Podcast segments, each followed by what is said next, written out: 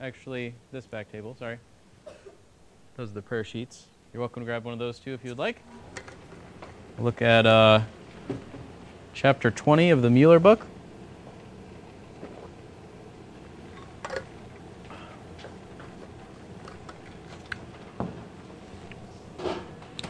All right.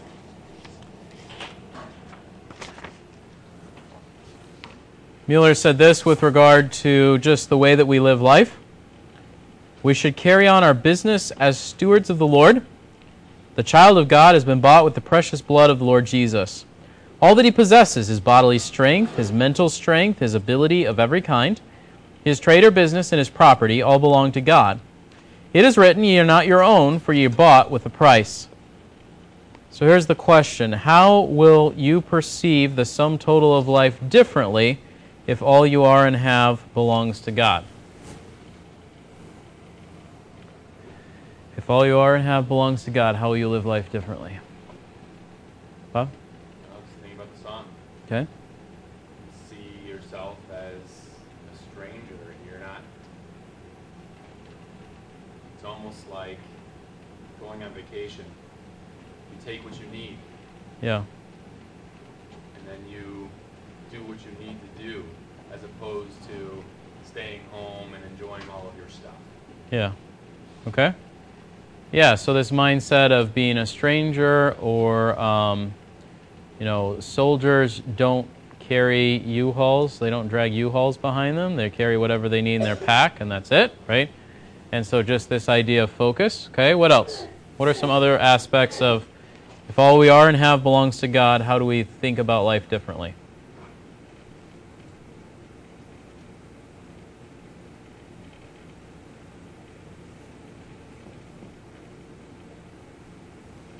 Are we paying God back by living for Him? That would be an important thing to think about.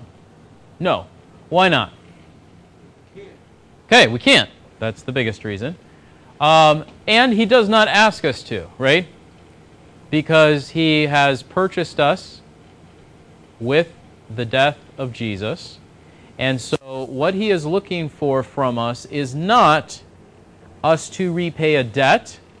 It is for us to live in obedience to Him because that's the reason for which He created us. And so sometimes we think the reason that we should live out good works is because Jesus died for us. But Paul says in Ephesians 2:10 that He created us for good works that we should walk in them. Now, we could argue that that creation is connected with the new birth, which it is, but the reason that God put people in the world was that so we would live for Him. And so sin and death and all of those consequences create an obstacle to living for God. But in salvation, we are not repaying the debt of our salvation. We are returning to the purpose for which God made us in the first place. Do you see the difference in that? So that's definitely part of what we need to think about here. What do we tend to think of with regard to our ability to think, our strength, all those sorts of things? How do we tend to approach the use of those things? Tater? Okay, we might think that it's from us and our strength, right? It's really from God, okay? And how does that then affect... Well, we'll actually come back to a similar question, so we'll pause on that one for now. He says a little bit later, the proceeds of our calling, like our job, our ministry, and so forth, are not our own in the sense of having freedom to spend them on the gratification of our pride or our love of pleasure. We have to stand before our Lord and Master and to see, as His stewards, to seek His will concerning how He will have us use the proceeds of our calling. It is altogether in accordance with our pilgrim character to see how much we can afford to give to the poor or to the work of God every week. So he refers to 1 Corinthians 16:2, upon the first day of the week, let every one of you lay by him in store as God hath prospered him. This was in regard to the raising up of the offering for the poor saints in Jerusalem.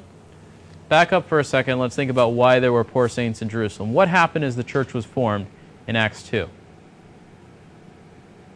What? There was persecution. Well, there's persecution. But before that, how was the church behaving? Braden? They gave money.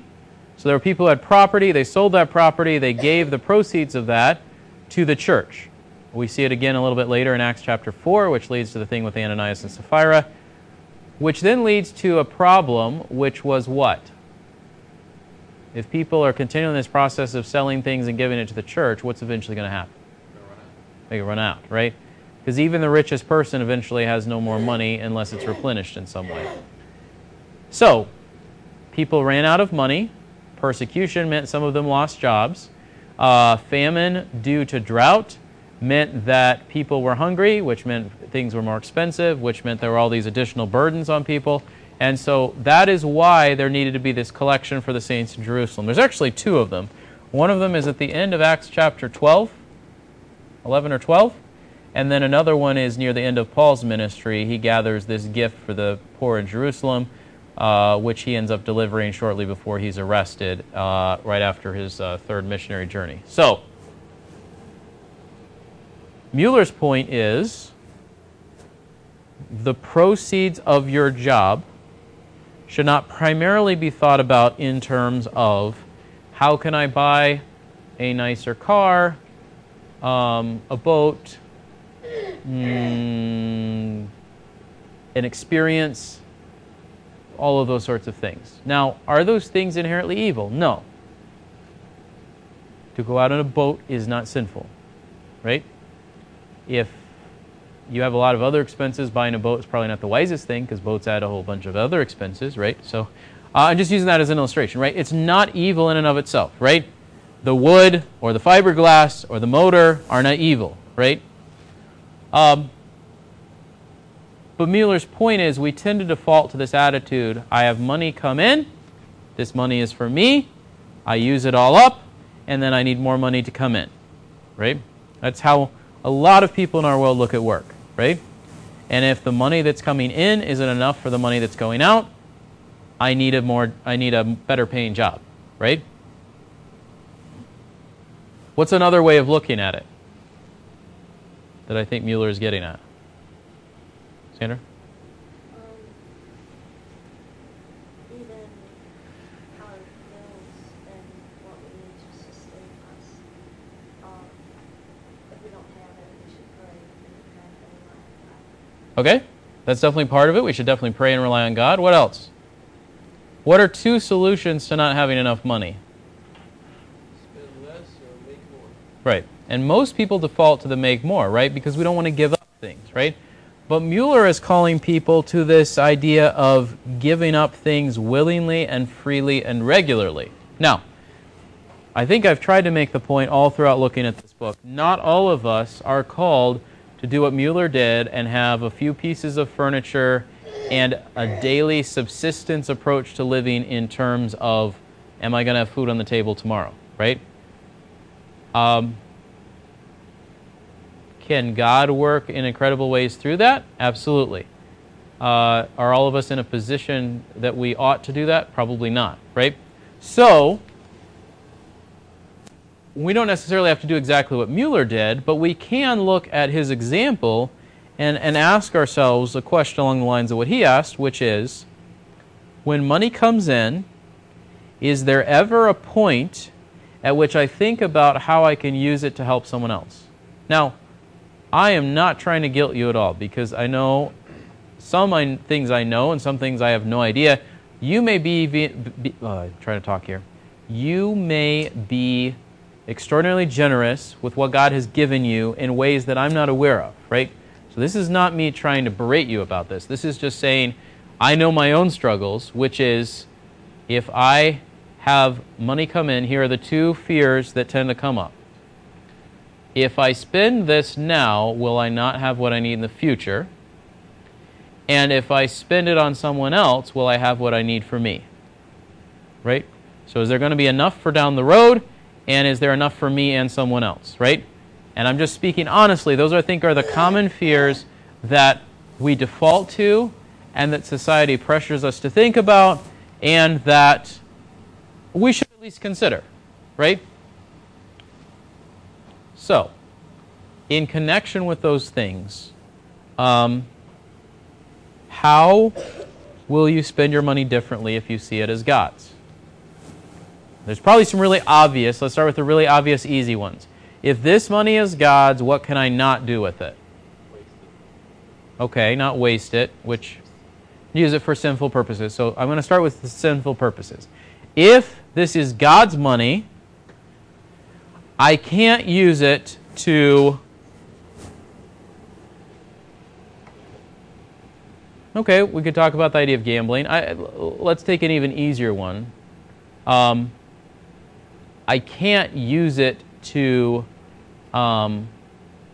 support some kind of idolatry in terms of like a false religion. Like I can't give it to a church that doesn't preach the gospel, right? I can't use it to buy illegal drugs to go get high, right? I can't use it and spend it upon pleasure at a strip club or a place like that, right? I can't use it at a whole variety of other things that I think are pretty clearly sinful, right? So let's talk about the waste part of it.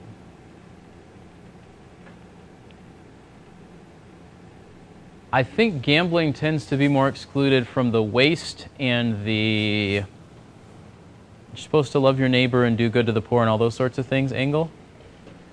I don't know that there is a specific Bible verse that we can point to and say gambling is sin, right? But can we say that gambling is waste? Most of the time, yes.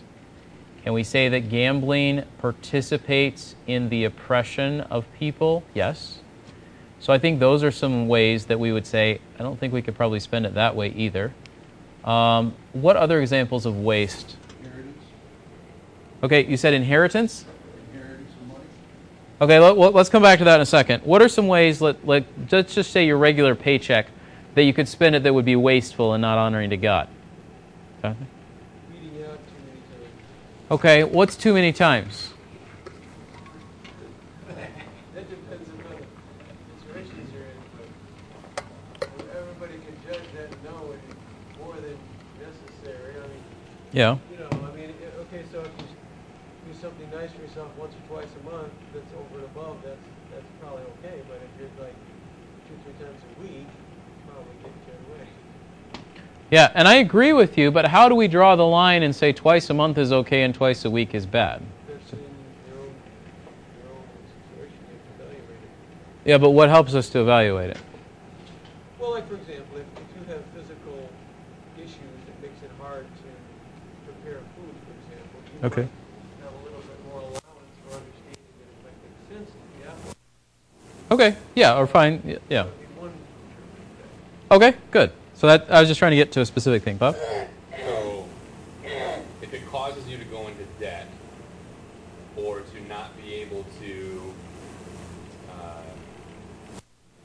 pay your current expenses, thus causing you to go into debt. So if you're neglecting your primary responsibilities, which would start with giving to God, paying debts, covering, providing for your family, you're doing those things, and so if you're able to do all those things, and there's some left over, then that's one situation. But if any of those things are causing you to go into debt, then that's probably not wise. Okay. Sandra. I think the point here is start thinking about ourselves. Yeah. And other things after that, which is first. Okay. Yeah, so think of God first and foremost, and I'm trying to be careful here because I'm not trying to say more than the Bible says. But what we see in the New Testament is an example of sharing, right? So I think sometimes we look at, and again, I'm not criticizing someone buying someone else a bag of groceries or writing a check or something like that if you know someone has a specific urgent need to help them with, right? Because we see some of that, I think, in Acts 2 as well. But I think it is harder for us to commit to ongoing sharing than it is one-off here and there kind of things, right? So again, I'm trying to be careful here because you as a congregation have been incredibly generous with my family along the way of different things that have happened in the last few years. I am very grateful for that. From my perspective, here's the things that I struggle with. If I say, here's $50 to somebody, if I have the $50, that's easy, I give it to them, I'm done. That takes a really short amount of time, right? If I say to those people, hey, come over and let's have a meal together, then I have to plan it, I have to set aside a block of time, I have to think about what we're going to talk about, like all those sorts of things. It's a larger commitment, right? So I think the intersection for me of what Müller is saying with my life is growing in hospitality, not just saying, if I have extra money, I'll throw it at a particular issue, right? In part because the goal is not just this person has a bill he can't pay, now he can pay the bill. The goal is that there can be a mutual fellowship, and fellowship doesn't happen outside of conversation and spending time with each other, often around food, but not always. And so I think we potentially miss out on some of the blessings of what he's talking about if we immediately jump and say, well, the idea is just throw $20 here and $50 there and whatever, and then that's it, right? So is that a good first step? If my first thought is, all that I have is mine, it is a good first step to say, okay, before I spend any of this excess on me, how can I help someone else? Then it's a further step to say, how can I invite someone else into my life? And then it's a further step to say, how can I give sacrificially, where maybe I'm not giving out of excess, but I'm saying this person has a need and it's going to be hard for me and I have to give something up, but I'm going to give, or I don't have enough and I'm going to have to stretch to share it, to be sacrificial in the way that we're giving. So I think that this is a progression of what's going on here. Along those lines, I don't think everyone is called to live the way that Müller did, but I do think that there is a degree to which the attitude of Scripture is much more on the side of give even if you have very little than it is on the side of store up treasures on earth, right? And the reason I was thinking about that is there's that verse in Matthew 6, I think, talks about don't lay up treasures for yourself on earth, which I think we're going to come to the next little section here, so I'm not going to go into that too much. But bottom line, our society says store up things on earth so that you never run out of money, so that life is always comfortable, etc., etc., etc. And everything that you have is for you, so in a consumerist culture, how can you consume better as a good consumer, right? That's sort of, the American economy broke during COVID because people weren't consuming things because the government said don't consume things and sit around at home. Now, are there exceptions to that? Did Amazon and a few other places do really well? Yes. But so some of the consuming was still happening, but a lot of the consuming didn't, and the economy sort of ground to a halt, right? Because it wasn't let's make food and then people buy food. It wasn't an agricultural economy, and it wasn't like a industrial economy or a for the most part, we're not the ones who are making like semiconductor chips and all those sorts of things. It's not largely a manufacturing, other than to the extent that the manufacturing serves consumption, right? I'm not talking about the morality of that. I'm just using that as an illustration of because we live in a society that says consume and then you're a good citizen, it's really easy for us to adopt that attitude. A little bit later, he says, we are abundantly blessed in Jesus, and we need no stimulus to do good works. These blessings, blessings of forgiveness of our sins, having been made forever the children of God, having before us the Father's house as our home, they should constrain us to serve God in love and gratitude all the days of our lives. Why are we sometimes, and the verse, he who sows sparingly shall reap sparingly, the one who sows bountifully shall also reap bountifully. Why are we sometimes unwilling to serve God? Thinking about what he just said, the reaping and sowing part, but even beyond that, here's all the blessings we have in Jesus. Why are we sometimes unwilling to serve God? Bob? We lose sight of that. Yeah, we forget the blessings that we have in salvation. If you're ever not sure what the blessings are God has given you in salvation, go and read Ephesians 1:3-14. And it lays out in a single very long sentence all of these blessings associated with salvation. So to the extent that we forget what we have received in Jesus, we're like, I don't really want to serve Him today. What am I going to get out of it? And the answer is, you've already gotten all of this, and here are all the things that are coming, so that should be a degree of motivation to serve God. Again, not to repay. We can't do that, but to return to the purpose for which God created us, in gratitude to show love to God. The illustration would be this in the context of our families. If you... how do I put this? The more that each person in a family willing sacrifices for the good of someone else in the family, the more that motivates everyone else to do the same sort of thing. And the more that we say, I'm not going to do anything because I don't feel like it, the more encourages everyone else around us to say, I'm not going to do anything because I don't feel like it. And so there's a dynamic of if you actually love the people who are around you, you want to do certain things, and the same is true in our relationship with God. If we actually love God, then we want to do what pleases Him and accomplishes His purposes and what matters to Him. If someone in your family really loves soccer, maybe you would say, hey, let's talk about soccer. Let's go play soccer, right? If somebody in your family really loves soccer and you're like, that's dumb, and you're always making fun of it and ignoring it and all that sort of thing, that doesn't build your relationship with that person, right? God is concerned about things that are far bigger than soccer, right?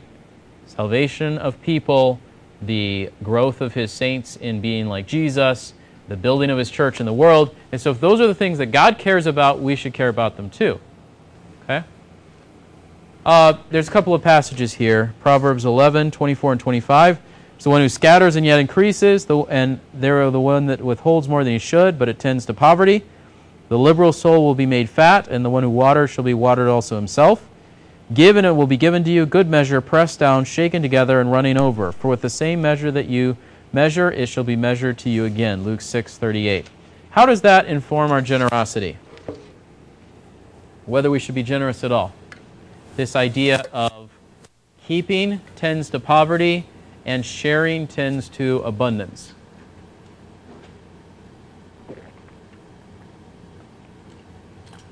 Sandra?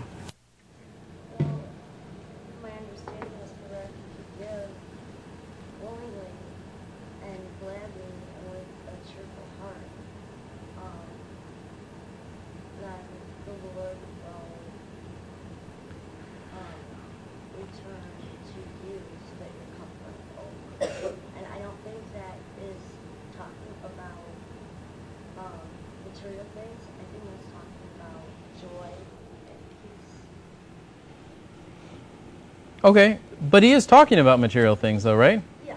Okay. The Lord reaching out, things that the Lord is going to reaching out to us with material things. It may be spiritual things. Okay. Yeah, so we're not guaranteed that if I give out $100, I'm going to get $110 back, right? So there's that reality. Let's come back to that in a second. Bob, do you have something to add to that? I was going to say along the same lines. I think ultimately the payoff is not here. It is spiritual. It is through peace, joy, hope, love, fellowship. Those are the greater effect of the blessing more so. And it's, I don't know, it's hard for me to read Proverbs and see material blessing and say, okay, that translates to us too. Okay. Here's an interesting reality, though. If someone, think about the parable of the talents, right? And people, there was a competition when I was a kid that was like a Christian, like a homeschool kind of thing, and it was called Talents for Christ.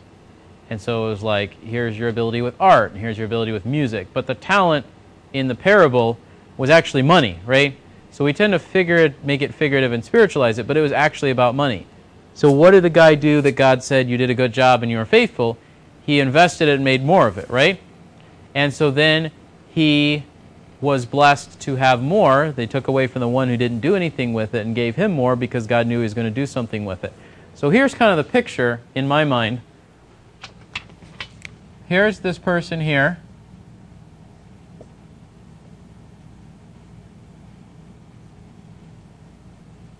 Could be either one, right? Here's money coming in.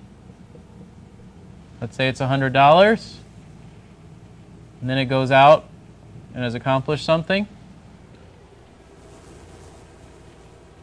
If this doesn't go out,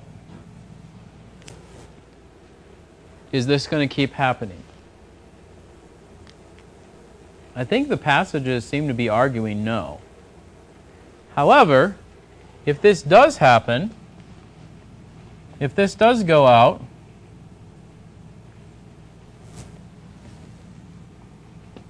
and then it keeps happening, and then it keeps happening, and then it keeps happening, it could be the case that these people have, let's say, $1,000 pass through their hands at the same point that another person who's being stingy only has $100 come in. I forget the numbers on average incomes, but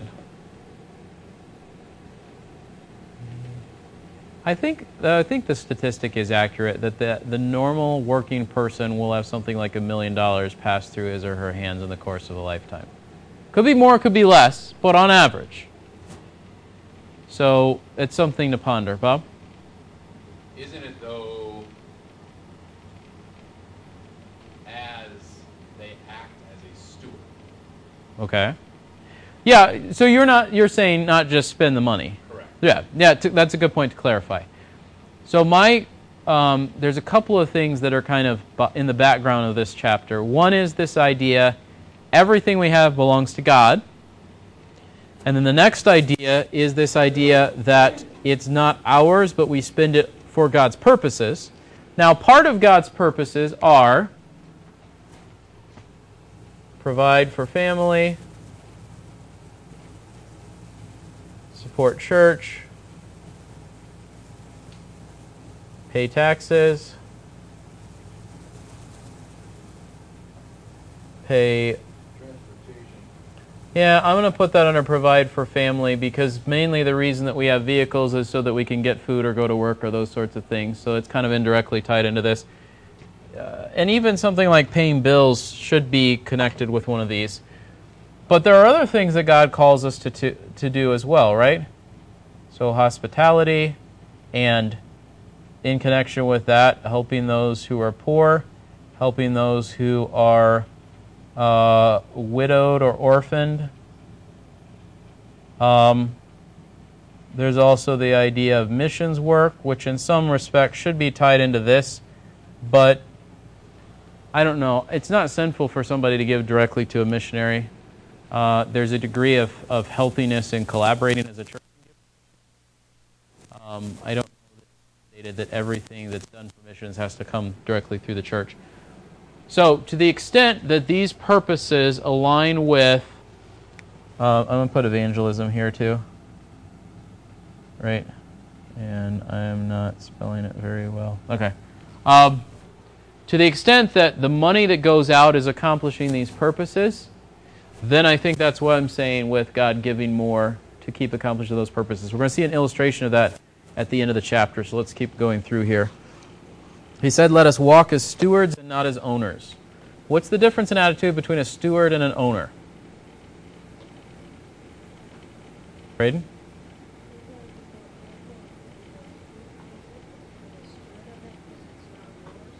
Okay.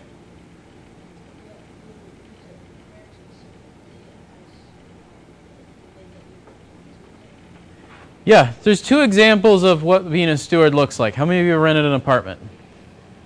Okay. What are two common attitudes toward apartments? One is what Braden just said, which is, because it's not mine, what's the other attitude? It's not mine, so I can trash it, right? The second attitude is not the one that we're getting at here. It's the first one of, this is not mine, so I need to be responsible with it. Now, there needs to be a degree of freedom and not excessive worry about it. Sometimes when we receive something, like in the parable of the talents, right? He said, I was afraid that you were going to be angry with me if I didn't take care of it the right way. And he acted as though almost it was like a trophy, although burying it in the ground is not what you would typically do with a trophy, but like something that you need to keep safe, right? It needs to be kept exactly as it is, preserved, right? The idea, I think, of stewardship is not to just to preserve, but also to multiply, and we see that in some of these examples of stewardship. And there's a degree to which things can be used. So to the extent that we say, God gave me a car, and this car is ultimately God's, but it's also mine. If one of the kids get a scratch on the door, you shouldn't scream at them and say, you scratched God's car, how could you, right? Because that's not really what we're getting at. Bob? Would you say, too, it's operating in a spirit of fear? If we have that attitude? Yeah, because, I mean... Right. That was his ultimate response. You were an exacting and hard man. And he's like, well, if you knew I was an exacting and hard man, then why didn't you try to do something? And that more of a, it seems like the attitude was more of a, I don't want to take any risk. Right. And it was a more fearful attitude. Right. So what I'm saying is stewardship doesn't mean we just sort of sit on whatever God's given us and protect it. There is an element of sort of putting it to work, right? And there is an element of not being driven by fear like you're talking about. We're building to this point here at the end of the chapter. We'll come back to it in a moment. How much should you give of your income? He says, God lays down no rule concerning this point. We should give cheerfully and not because it is required.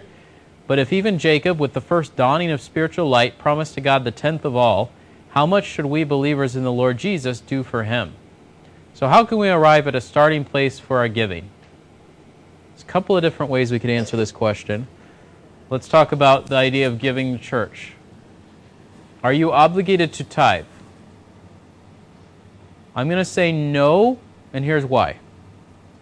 We are obligated or expected to give, but I don't think we're expected to give 10% because when we look at it in the Old Testament, the tithe was essentially a tax to support the Levites.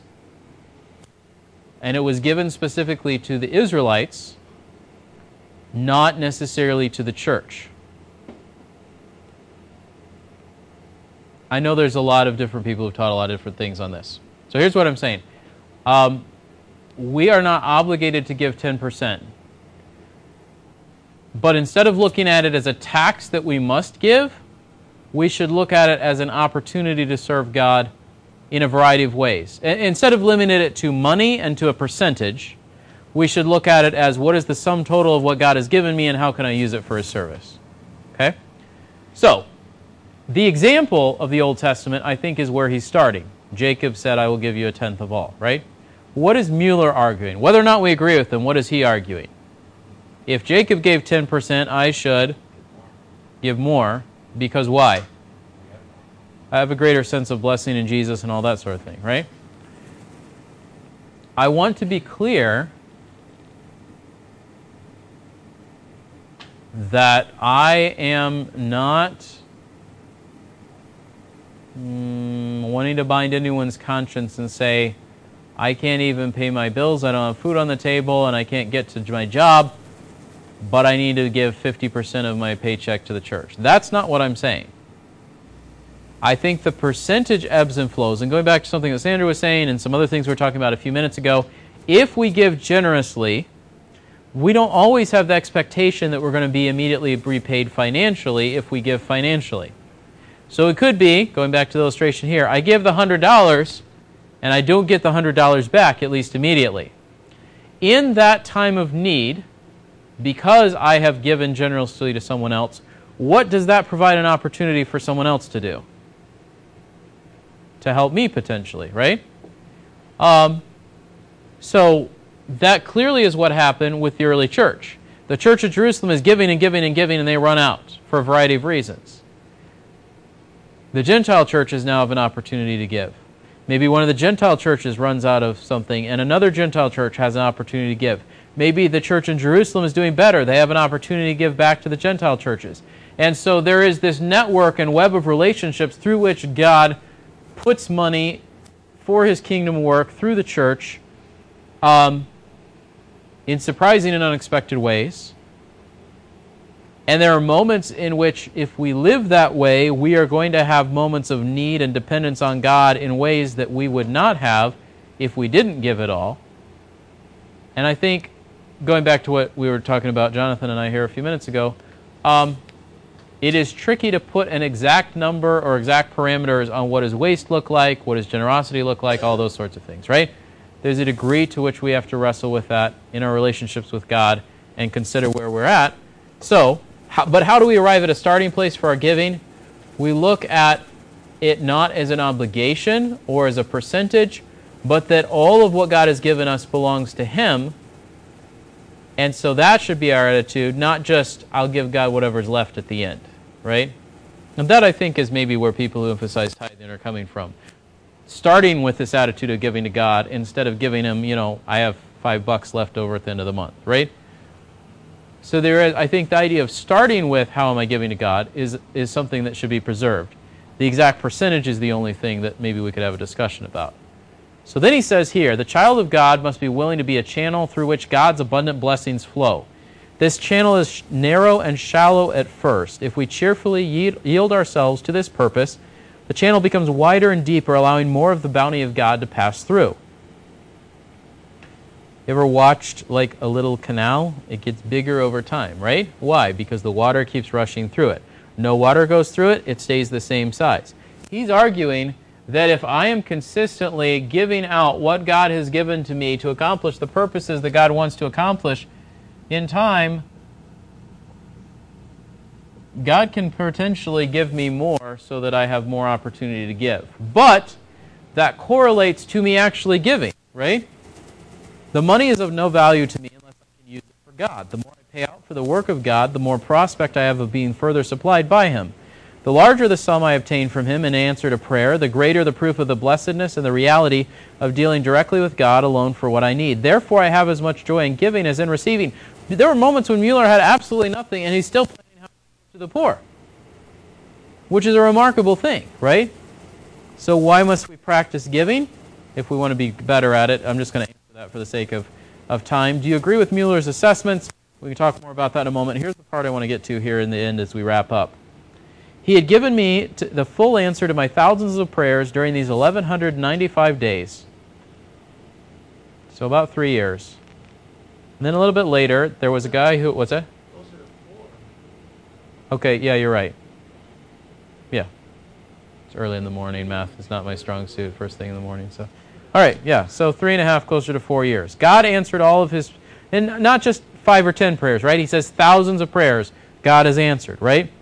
Then it gives this example of a guy who writes him a letter, and he said, I send you a 50-pound note. This will be the last large sum I will be able to send you. Almost all the rest is already out of interest, at interest. When the writer said, the rest is already out at interest, he meant that he had given it away for the Lord.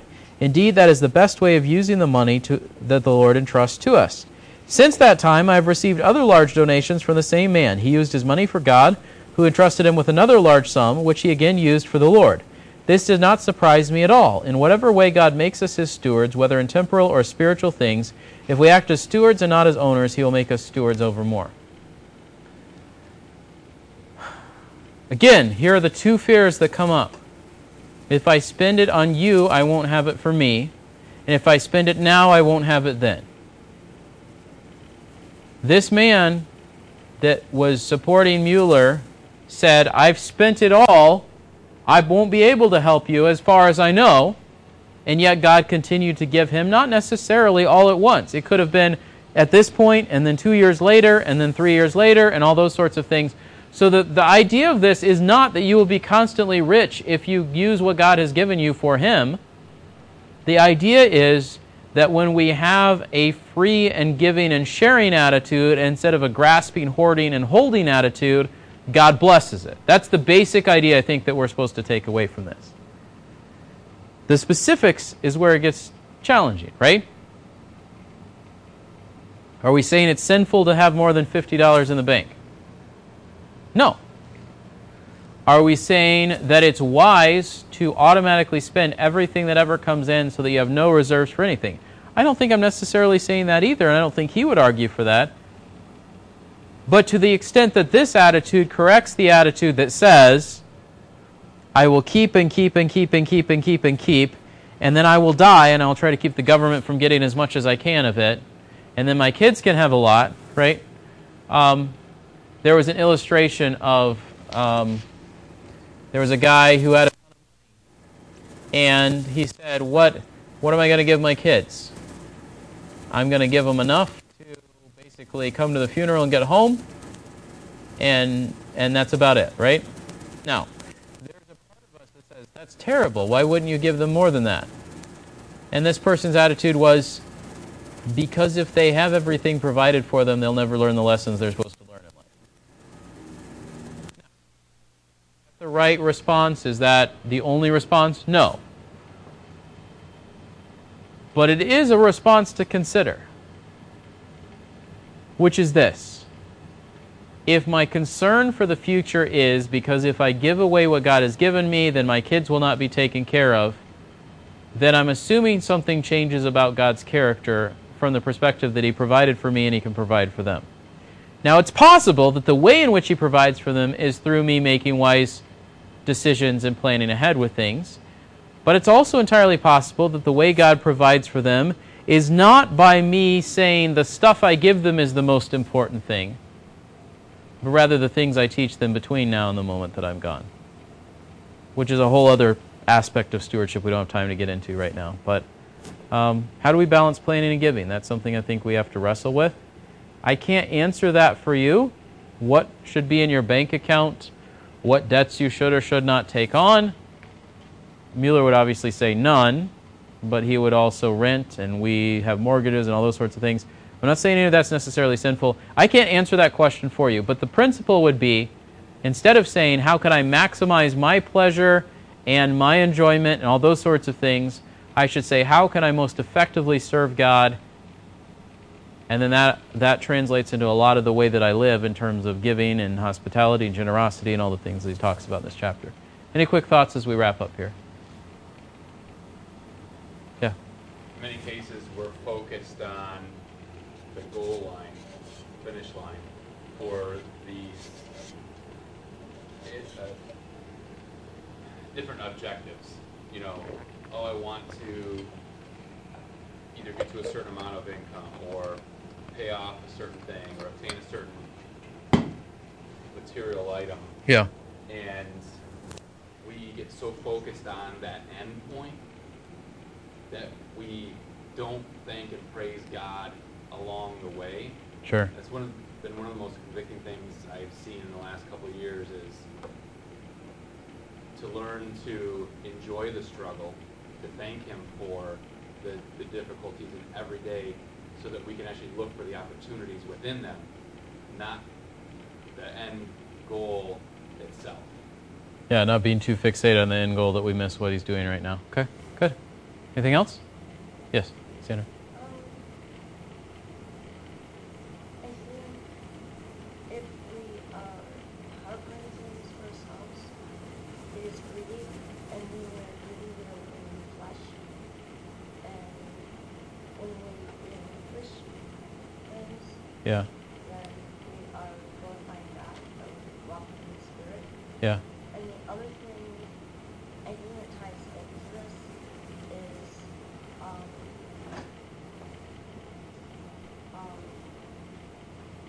can't think of the other word right now, but dedicating our life to Christ. Okay. And it's just our talents, but it's the members of our bodies. Okay. So that we will live and walk in the Spirit and glorify God. Yeah. Let's go ahead and pray. Dear Lord, we thank You for the opportunity to consider these truths. Help us to live as Your stewards, generously and obediently, and with an attitude to what would be most pleasing to You with the decisions that we make. So we pray these things in Christ's name. Amen.